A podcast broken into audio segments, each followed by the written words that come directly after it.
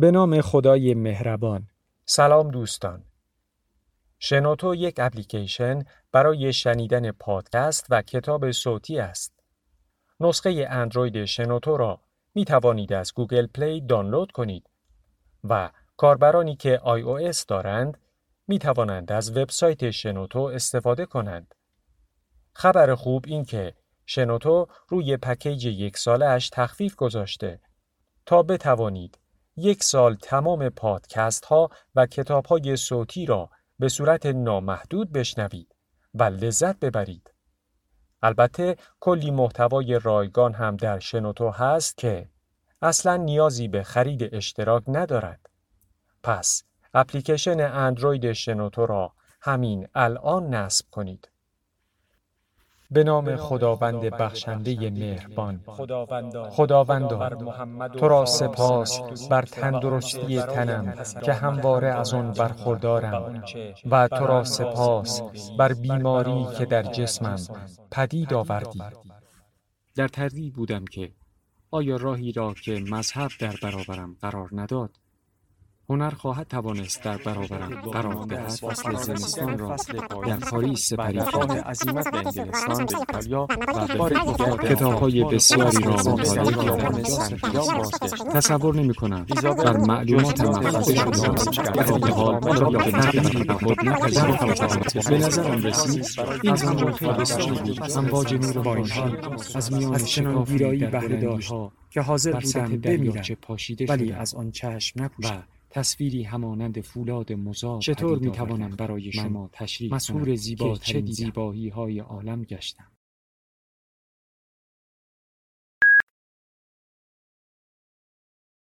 کتابشنو رسانه ای برای شنیدن کتاب.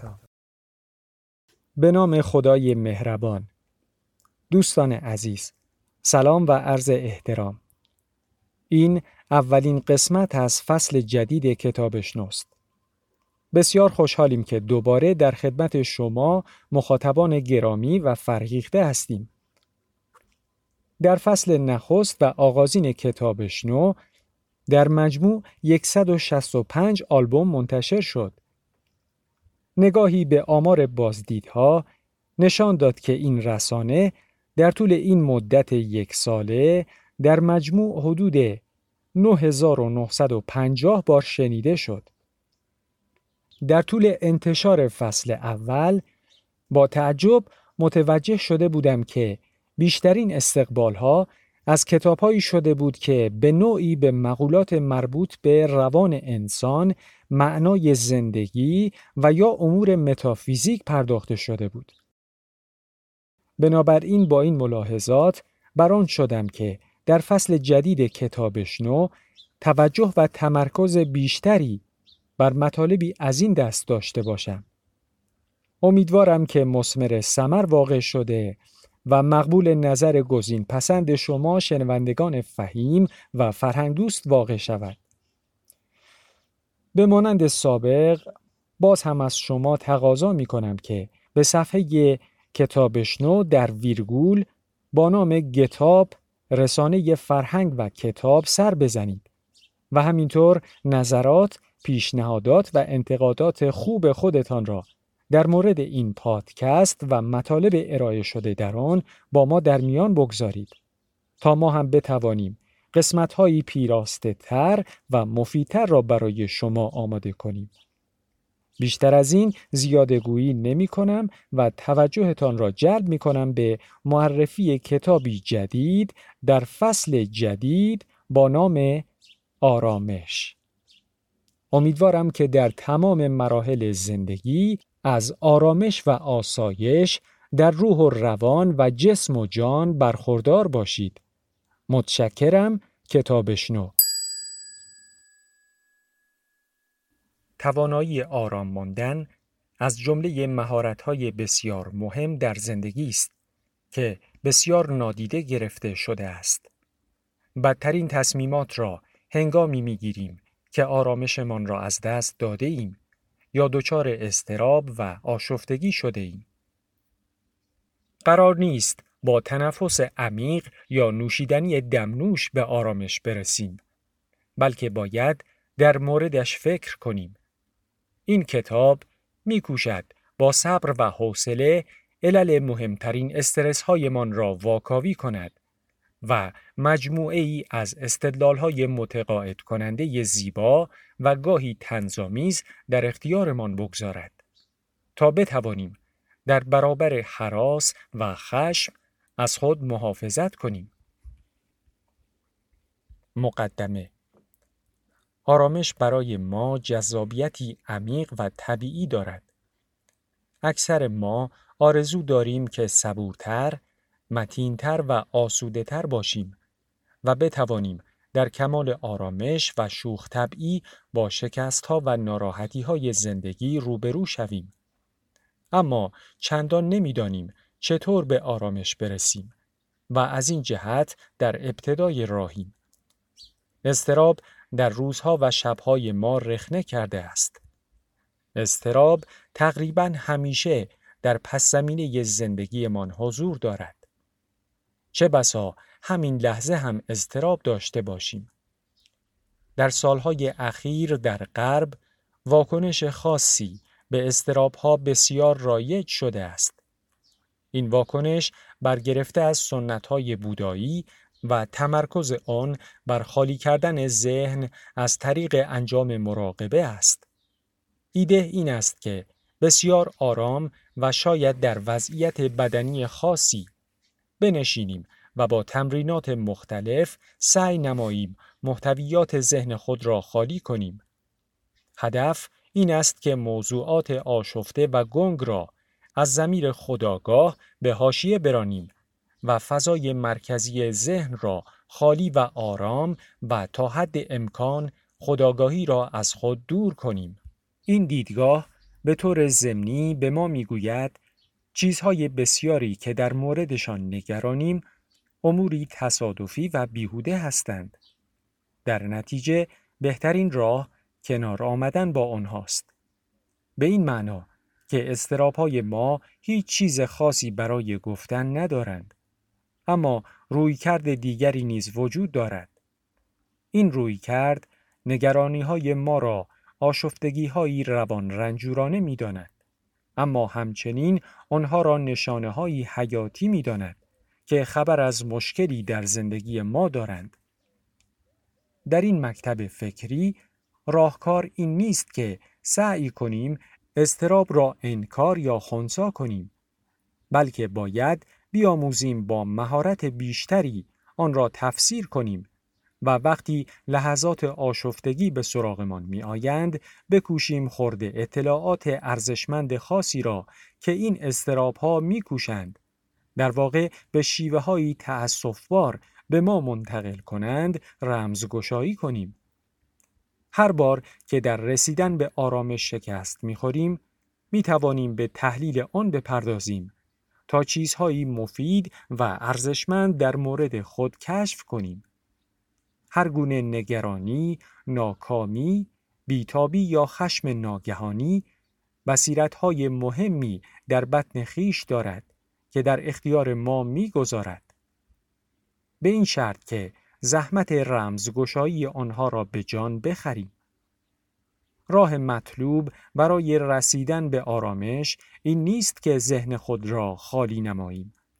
بلکه باید به شکلی دقیق تر و آهسته تر به تجارب ناراحت کننده خود بنگریم. با این هدف که نگرانی های بنیادین را کشف و روشن نماییم. روش این کتاب همین است. در این کتاب به گونه ای نظاممند به طیفی از مسائل می پردازیم که سرچشمه استراب ها، خشم ها و عصبانیت های ما هستند. علت ها را می شکافیم و به محتوای مشکلات گوش می سپاریم تا به واسطه درک صبورانه و ارزشمندی که از زوایای ناجور ذهنمان حاصل می کنیم به شرایطی سراسر آرامش برسیم. یک روابط انتظارات عاشقانه رؤیای موجود در پس تمام اختلافات و ناراحتی های روابط این است که کسی را بیابیم تا بتوانیم با او شاد باشیم. با توجه به چیزهایی که عموماً اتفاق می افتد، این انتظار کمابیش خندهدار به نظر می رسد. رؤیاهایمان این است که کسی را پیدا کنیم که ما را درک کند. خواسته ها و رازهایمان را با او در میان بگذاریم و بتوانیم با او ضعیف، بازیگوش، آرام و کاملا خودمان باشیم. و یک باره حراس آغاز می شود. آن هنگام که دندانهایمان را مسواک می‌زنیم و از پشت دیوار اتاق هتل غیر مستقیم سر و صدای مشاجره زوج اتاق کناری را میشنویم آن هنگام که زوجی اخمو را پشت میز بغلی در رستوران می‌بینیم و البته آن هنگام که جنجال به روابطمان هجوم می آورد. آنطور که در رابطه به شدت بدرفتاری می کنیم در هیچ جای دیگر این رفتارها از ما سر نمی‌زنند. ما در رابطه به افرادی تبدیل می شویم که دوستانمان حس می کنند تا کنون شناخت درستی از ما نداشتند. استعداد حیرت انگیزی برای پریشانی و خشم در خود کشف می کنیم. سرد و عصبانی می شویم و در را محکم می کوبیم. دشنام می دهیم و زخم زبان می زنیم. امیدهای بلند بالای خود را وارد رابطه می کنیم. اما در عمل به نظرمان می رسد گویی این رابطه مشخصا طوری طراحی شده که پریشانی ما را به حد اکثر برساند. زندگی ما شدیداً تحت تأثیر یکی از خصلت‌های عجیب ذهن انسان است که کمتر به آن توجه می کنیم. ما موجوداتی هستیم عمیقا تحت تأثیر انتظارات و توقعات. ما در مورد اینکه اوضاع باید چگونه باشد تصوراتی ذهنی داریم که در مغزمان لانه کردند و هر جا می رویم با ما هستند. چه بسا اصلا متوجه نباشیم که اوهام و تصورات خامی در ذهن داریم. اما انتظاراتمان تأثیر شدیدی بر عکس عمل ما نسبت به اتفاقات دارند. همواره در چارچوب این انتظارات است که رویدادهای زندگیمان را تفسیر می کنیم. بر اساس محتوای انتظاراتمان است که برخی لحظات زندگی را لذت بخش و برخی را بسیار پیش پا افتاده یا نامنصفانه می دانیم. چیزی که ما را خشمگین می کند اهانت به انتظاراتمان است. چیزهای زیادی هستند که آنطور که دوست داریم از آب در نمی آیند اما ما را عصبانی نمی کنند. این اتفاق خوبی است اگر در تعطیلات عید هوا آفتابی باشد اما در این سالها به این خو کرده ایم که در آب و هوای ابری مرتوب و یعصاور زندگی می کنیم. در نتیجه وقتی باران نم نم میبارد پاهای خود را محکم به زمین نمی کوبیم. اگر پیشا پیش مشکلی را در انتظاراتمان به حساب آورده باشیم آرامشمان به هیچ وجه مختل نمی شود. چه بسا ناراحت شویم اما گریه و زاری نمی کنیم. با این حال وقتی نمی توانید سویچ ماشین را پیدا کنید ممکن است واکنشتان بسیار متفاوت باشد. اینجا از انتظارات ما تخطی شده است. حتما کسی سویچ لعنتی را از قصد برداشته است. به موقع می رسیدیم اما حالا دیر می رسیم. این فاجعه است. بنابراین عصبانی می شوید زیرا در جایی درون ذهنتان به جهانی ایمان دارید که در آن سویچ ماشین ها هرگز گم نمی شوند. در برابر تک تک امیدهایمان که معصومانه و اسرارآمیز شکل گرفتهاند صحرای بیکرانی از رنج گشوده می شود. انتظارات ما هیچ وقت بیشتر و مشکل سازتر از انتظاراتی نیست که در عشق داریم. در جوامع ما تصوراتی شتاب زده در باب زندگی مشترک شایع است.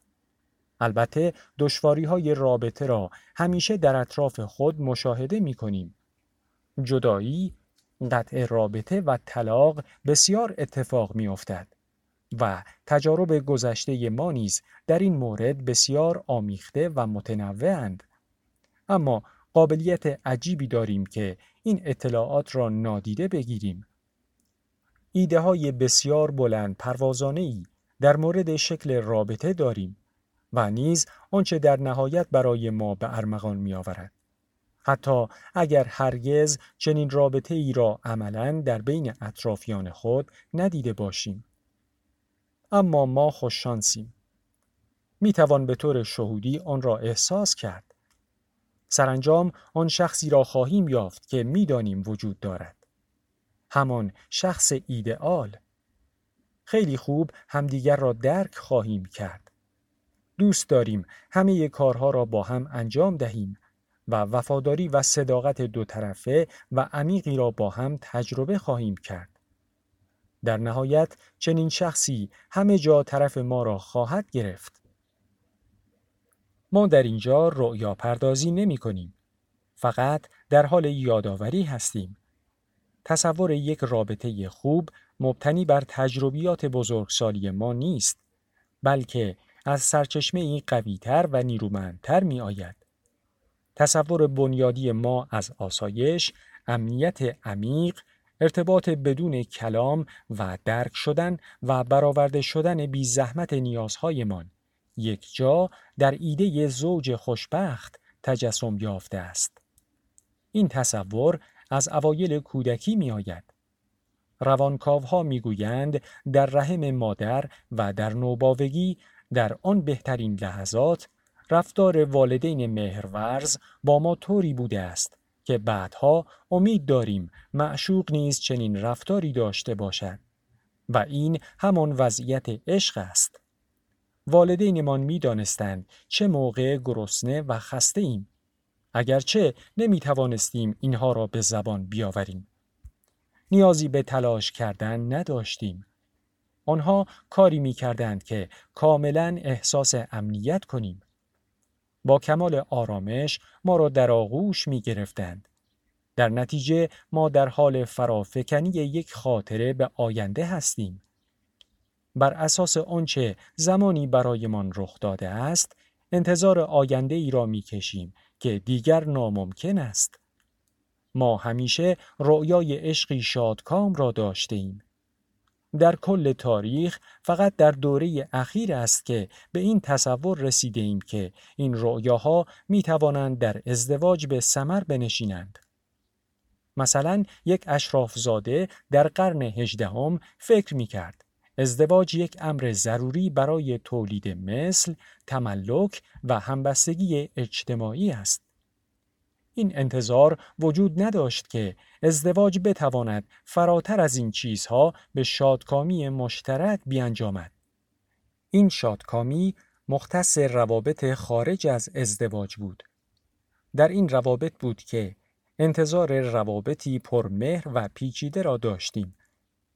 جنبه های عملگرایانه روابط مختص به یک عرصه بود و شوق عاشقانه به نزدیکی و وسال کاملا به عرصه دیگری تعلق داشت. در دوره های اخیر است که ایدئالیسم عاطفی ماجراهای عاشقانه در قلمرو ازدواج نیز امکان پذیر و حتی ضروری دانسته شده است. البته این انتظار را داریم که در مسیر وسال مشکلات واقعی مهمی وجود داشته باشد. از جمله نرخ متغیر رهن خانه و هزینه صندلی خودرو مخصوص کودکان. اما در عین حال انتظار داریم رابطه بتواند اشتیاق ما را به تفاهم ژرف و مهرورزانه ای برآورده کند. انتظارات ما همه چیز را خیلی سخت می کنند. این انتظارات می توانند چنین چیزهایی باشند. همسری شایسته که به راحتی و به نحوی شهودی بفهمد من بابت چه چیزی نگرانم.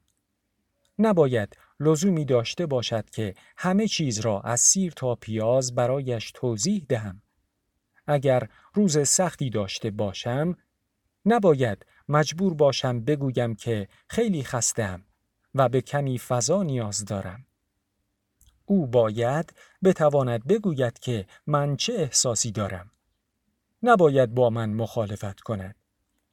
اگر بگویم یکی از آشنایانمان شخص پر افاده است نباید از او دفاع کند همسرها باید همیشه حمایتگر باشند وقتی در مورد خودم احساس بدی دارم به من روحیه دهد و نقاط قوتم را به من یادآوری کند همسر خوب درخواستهای بیش از حد ندارد نباید همیشه تقاضای کمک کند تا کارهایش را انجام دهم و یا مجبورم کند کاری را انجام دهم که دوست ندارم.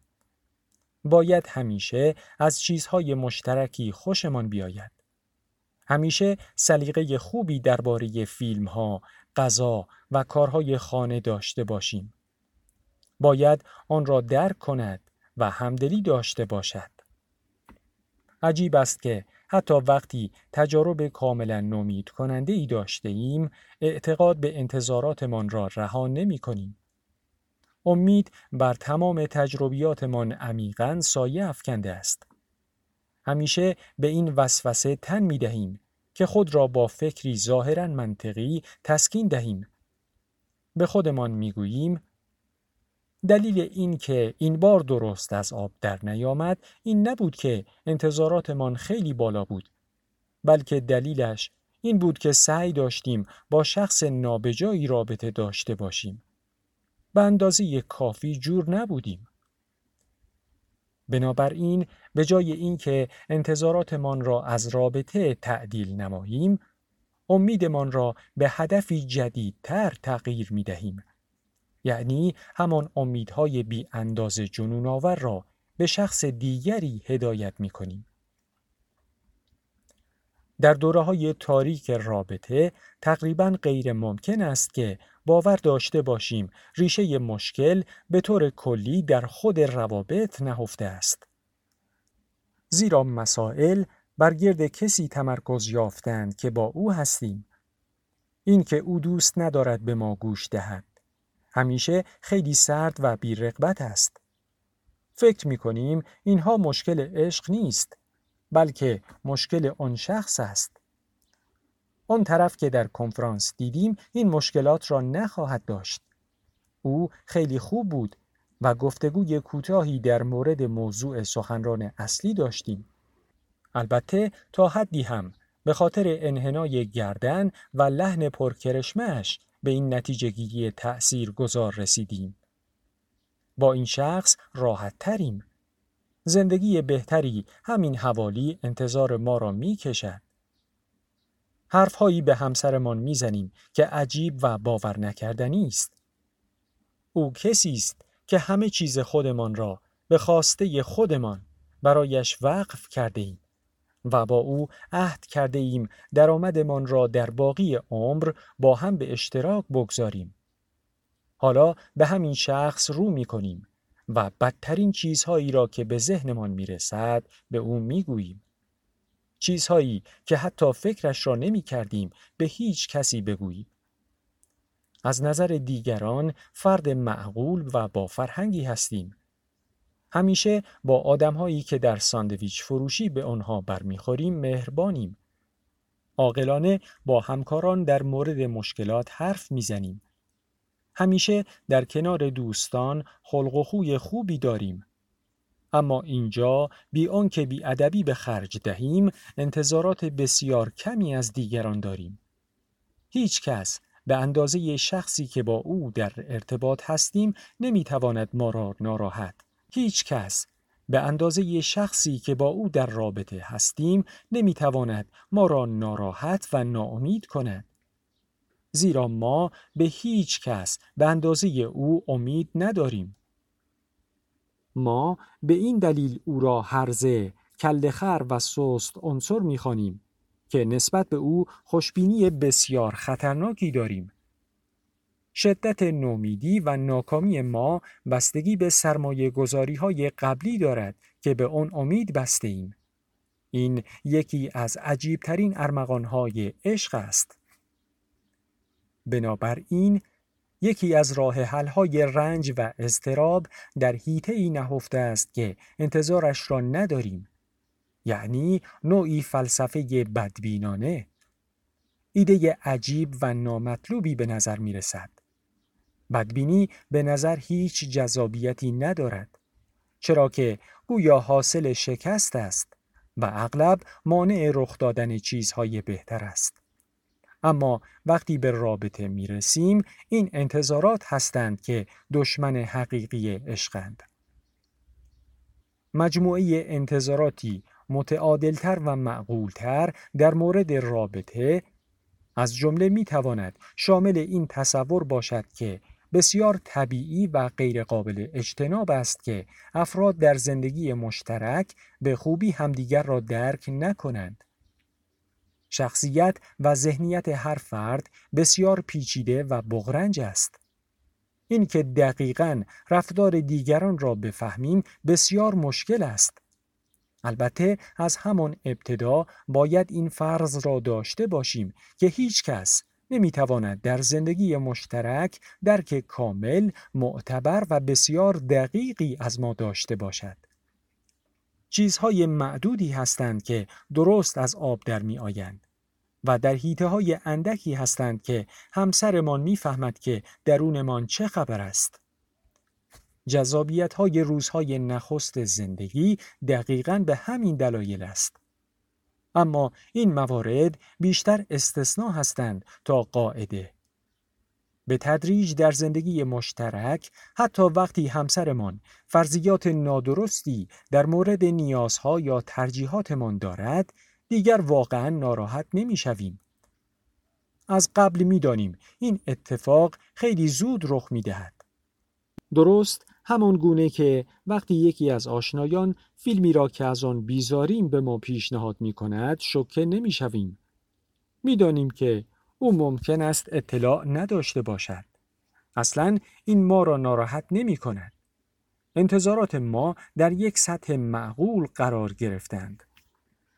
حتی وقتی همسرمان فرضیات نادرستی در مورد نیازها یا ترجیحاتمان دارد دیگر واقعا ناراحت نمی شویم. از قبل می‌دانیم این اتفاق خیلی زود رخ می دهد.